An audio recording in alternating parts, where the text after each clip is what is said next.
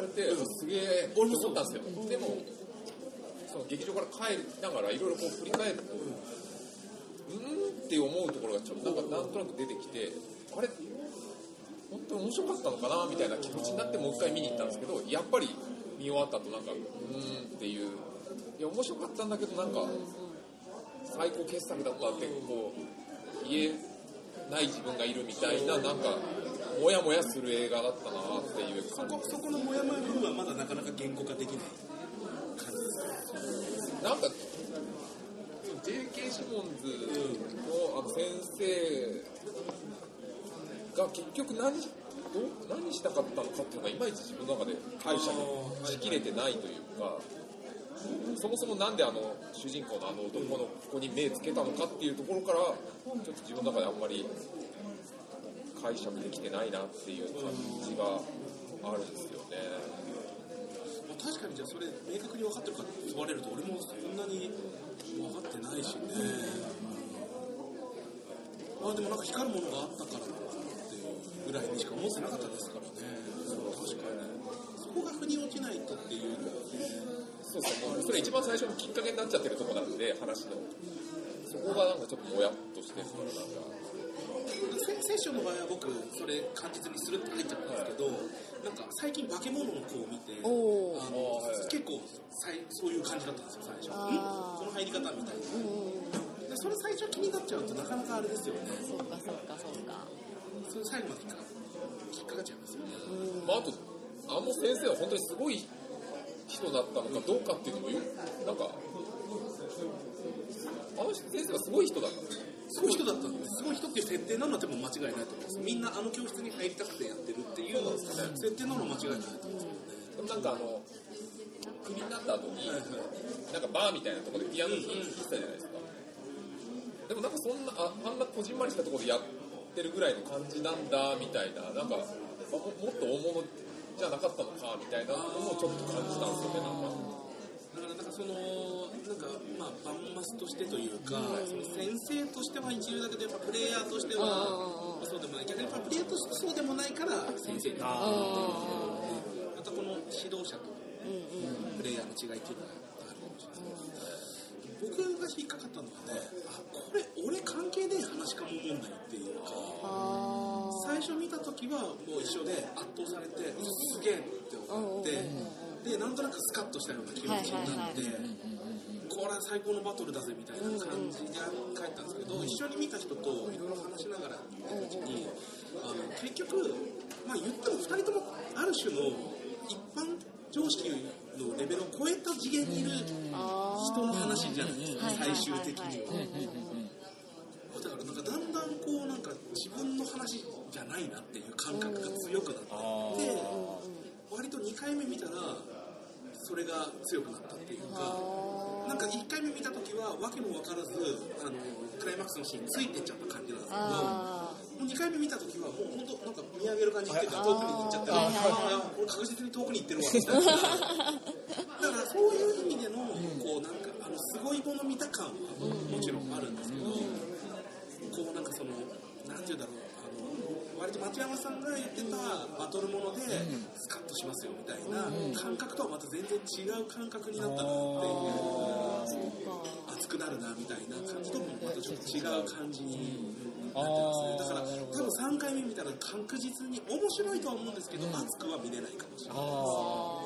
ほどね。私あのドラマーの子がすげえ嫌いで。あ いつがすげえ嫌いでもう JK シモンズどんどんやるどんどんやるっていう気持ち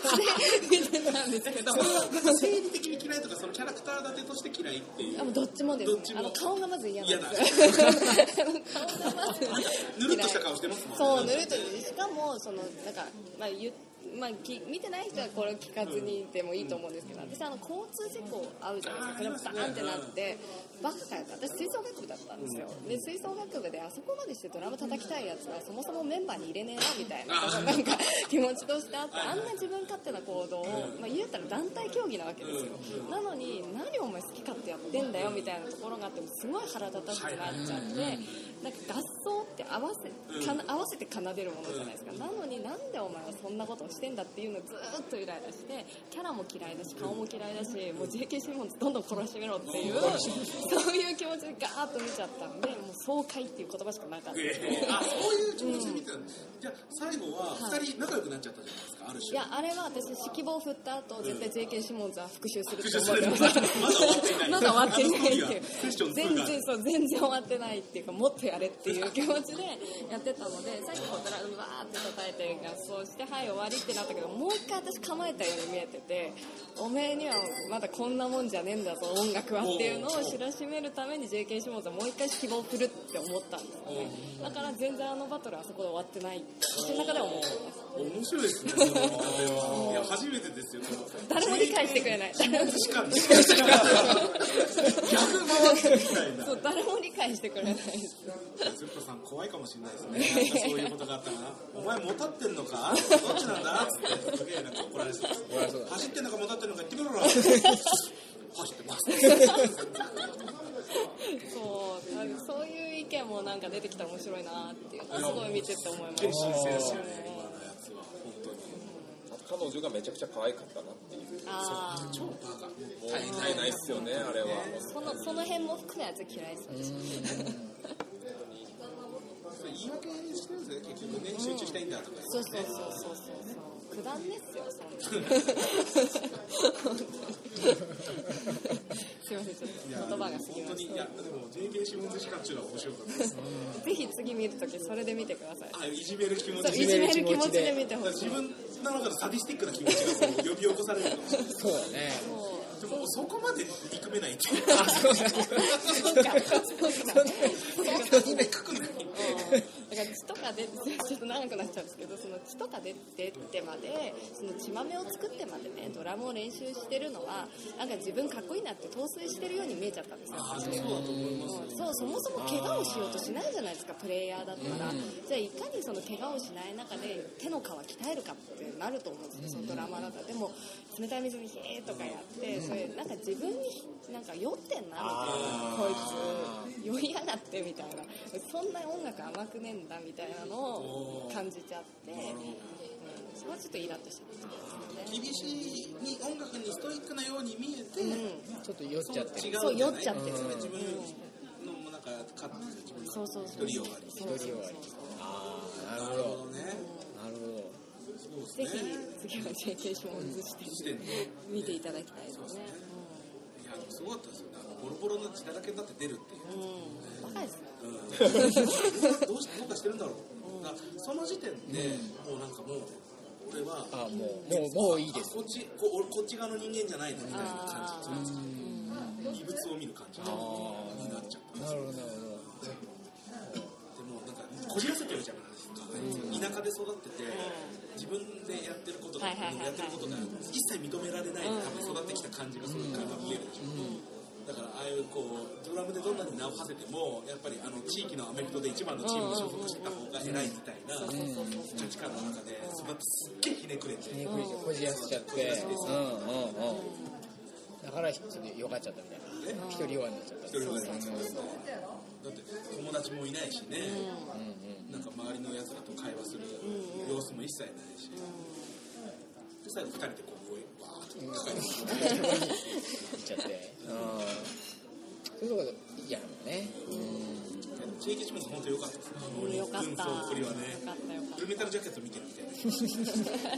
ハートマン軍曹みたいな最高でしたあの止めるのがいいですよねこのテレビで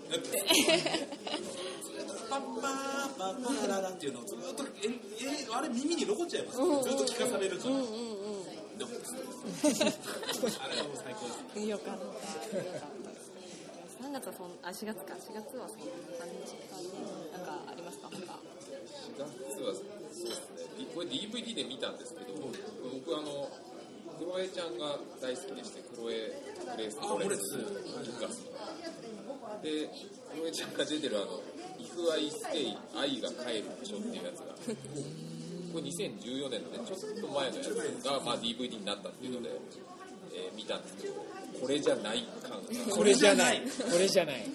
これは俺たちが求めてるクロエちゃんじゃないっていうもうどうしようもない映画だったな。ちょっとこうクロエちゃん論みたいなのちょっと簡単にこうちょっといいですか語ってもらってやっぱり出会いはやっぱキックアスなんですそうですね。キックアス1まあですよねですねまあもうそれからも相当子供ですよね。そうですね。ぼ僕はもうあそこがピークだったんでもう2結構大人になっちゃってるんでもしかしたらこのロリコン気質が実は自分の中にあるのかもしれないんですけどもう1のクロエちゃんがもうとにかく好きすぎて逆にその今もう取り返せないじゃないですかあの頃。そうですね。もう今のクロエを見るしかないじゃないですか。そうですね。で今のクロエでこうなんかバチンとハマったものって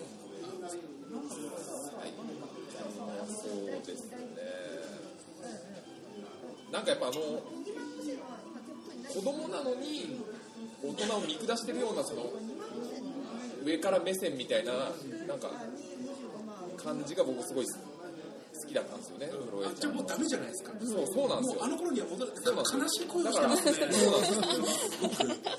もうどんどんこう落ちていく感じ。そう見見続けるしかないっていうなんですよ。でもまあ一応あの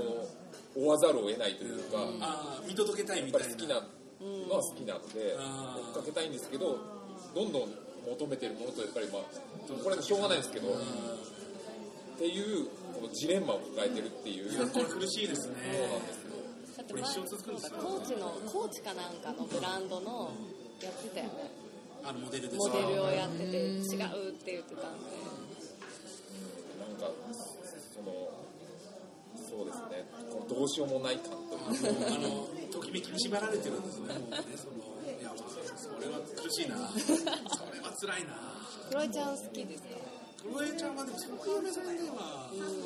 てないです。だから逆に僕はあのキッカースの当然あれはだからキッカースを今後やるとしたら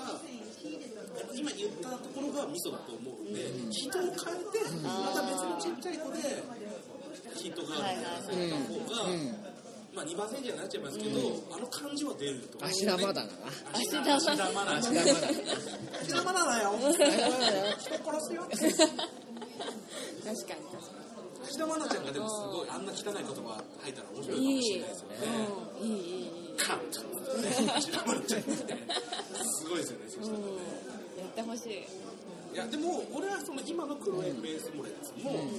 いい役者さんだなって結構思うんですよね。で最近見たのですごい良かったのはあのイコライザーっていうのがあってイコライザーに出てくるあ汚れたクロエムチムチなムチムチな肉感がすごいんですよ、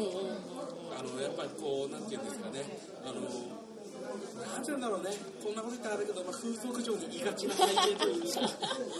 すごかったすごかったですすごかったあよねの二の腕とかね太ももとかがね。す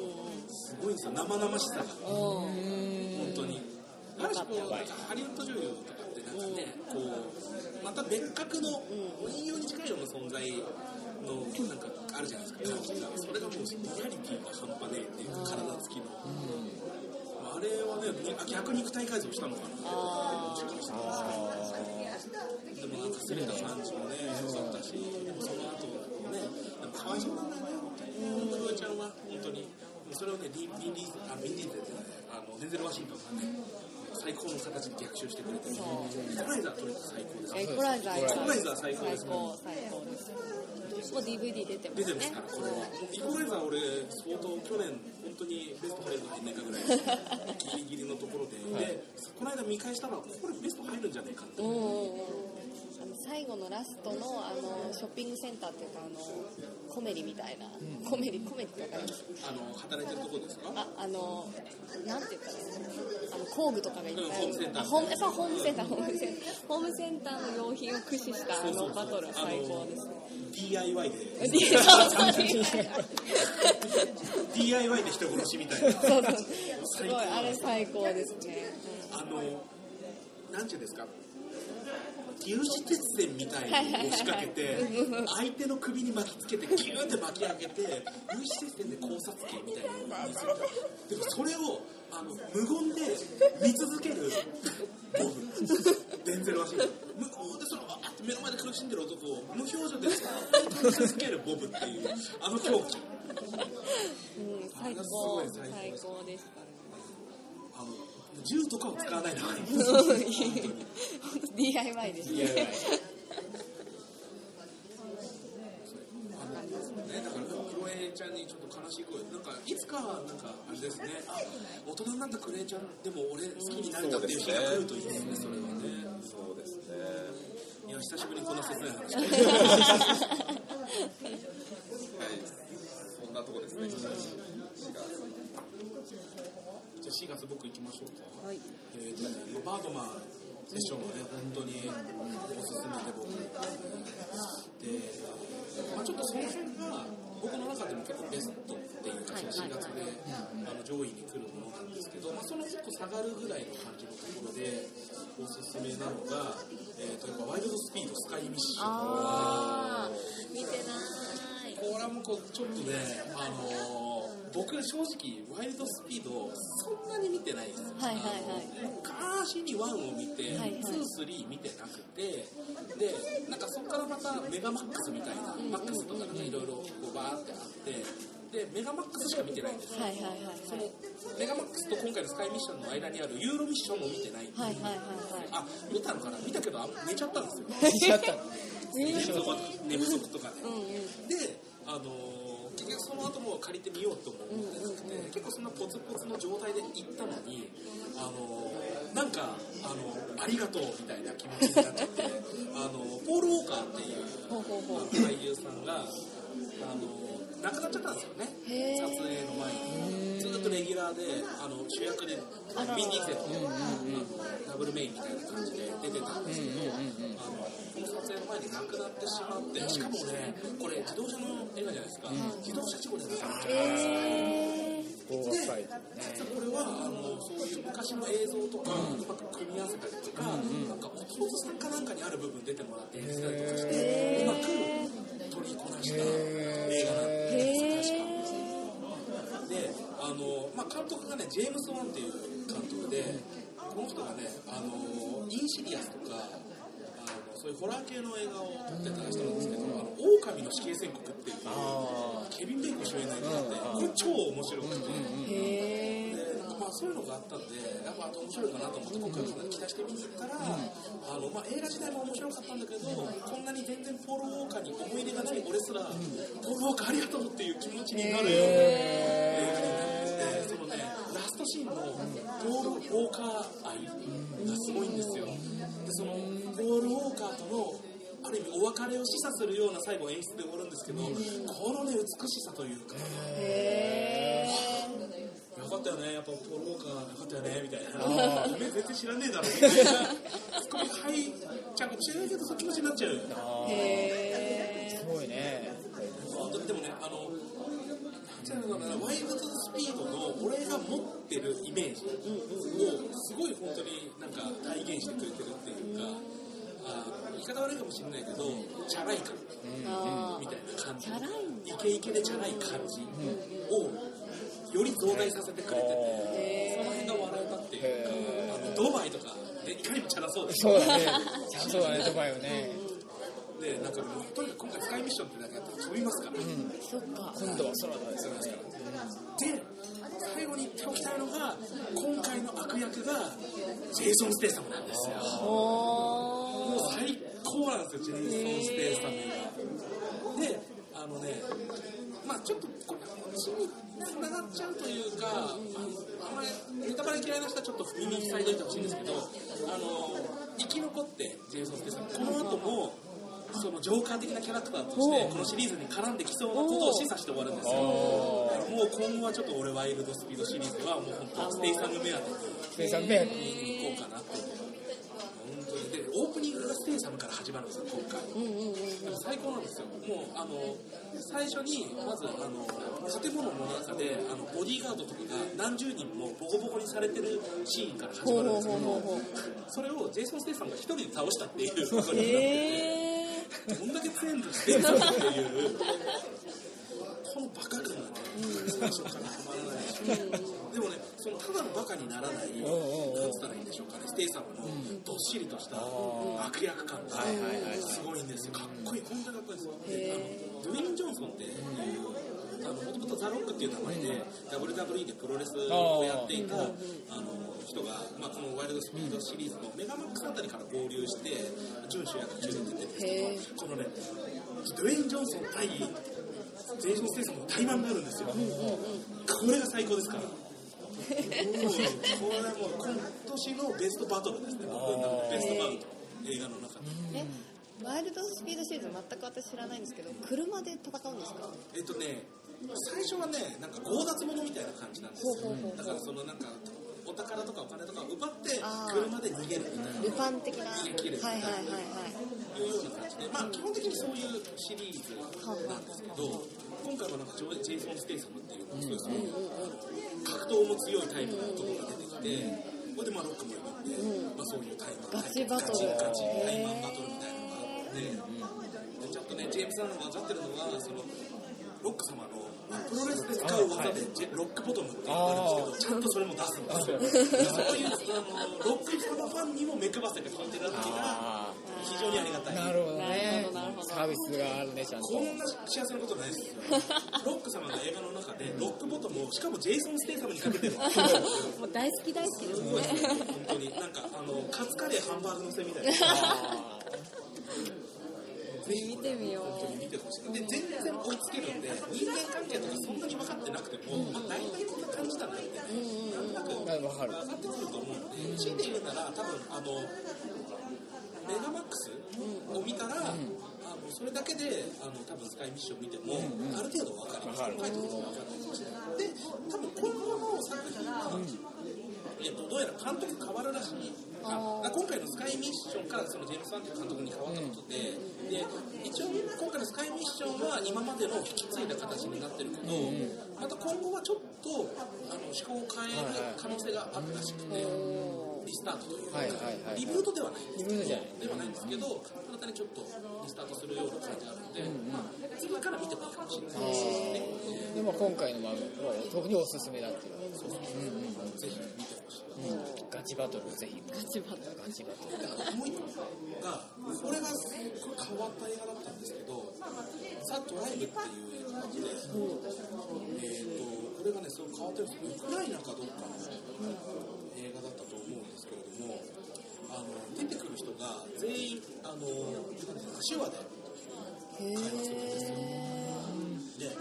結構1シーン長回しが多くてカット数とかも本当普通映画ってね何百カットとか1000カットとかあるけどもう何十カットとかしかないような映画なんですけど、あのとにかくそのやっぱ言葉が喋れないですごいのがその手話で喋ってるのに対して字幕つかないんですえ？字幕つかないんですだから手話がわからない人はわかる人は多分何喋ってるかわかると思うんですけどわからない人はその状況とか彼ら彼女らの表情とかそういうのからストーリーを読み解くしかないんですへええ無音なんですかえ無音なんですか無音ずっと音楽もすごくないですかへえだからこう本当にあの走る音とか歩く音とかなんかぶつかる音とかそういう音しかないあとはもうずっと画面で手話。へえこれはすごいですよ。そういうなんとなくわわかる。ストーリーがね不思議となんとなくわかるんですよ。こへれがまたすごいんですよ。まあすごいシンそれシンプルなストーリーっていうのはあるんですけど、まあ、ある種のこのねもともと映画サイレントだったわけで、まあ、原点に戻ったじゃないですか、いう作りの映画っていうのは多分他にないと思うんですよ、ぜひそういう意味でもおすすあめザ・トライブ。最後ちょっとあっと驚くラストがこれまさに設定を生かした衝撃のラストがへえ衝撃なんだ。衝撃。耳を耳が聞こえない世界っていうのは、うんっていう最後ね。そうですよえこれに日本語？これね日本語？日本語っていうか？やウクライナあウク映画ラそうだウクライナ。なんでウクライナで、こまあ、言語関係ないですからね。これ誰が見ても見れます。そうかそうかそうか。言語の壁越えてますねへ多分宮治さん好きそう。なうわーっていう感じで。なるほど。ぜひぜひ見てほしいです。これは。本当に。うわーってなっわーってなってほしい。です来たこの感じってなってほしい。ぜひザトライブでこれね本当に出てる人が役役者だとしてもすごいし、普通にだからその手話喋れる人をオーディションで取ってきたとしてもすごいし、そっかわかんないですもんねウクライナよくうん。この人たちがどういう羊の人たちなのかっていうのが、このなんかまたそういう妙なんつったらいいんですかこう怖いもの見たさじゃないですけど、なんか珍品を見た感じ見たことない見た感じ。がすごいですすごいね。そういうで気になる見てみますあ、しかし、すみません、もう一本だけいいですか？これ、俺、ちょっと、なんか、また、あの、ベストベスト何回も言ってました。ベスト級で、あの、韓国映画で、軍刀っていう映画があるんですけど、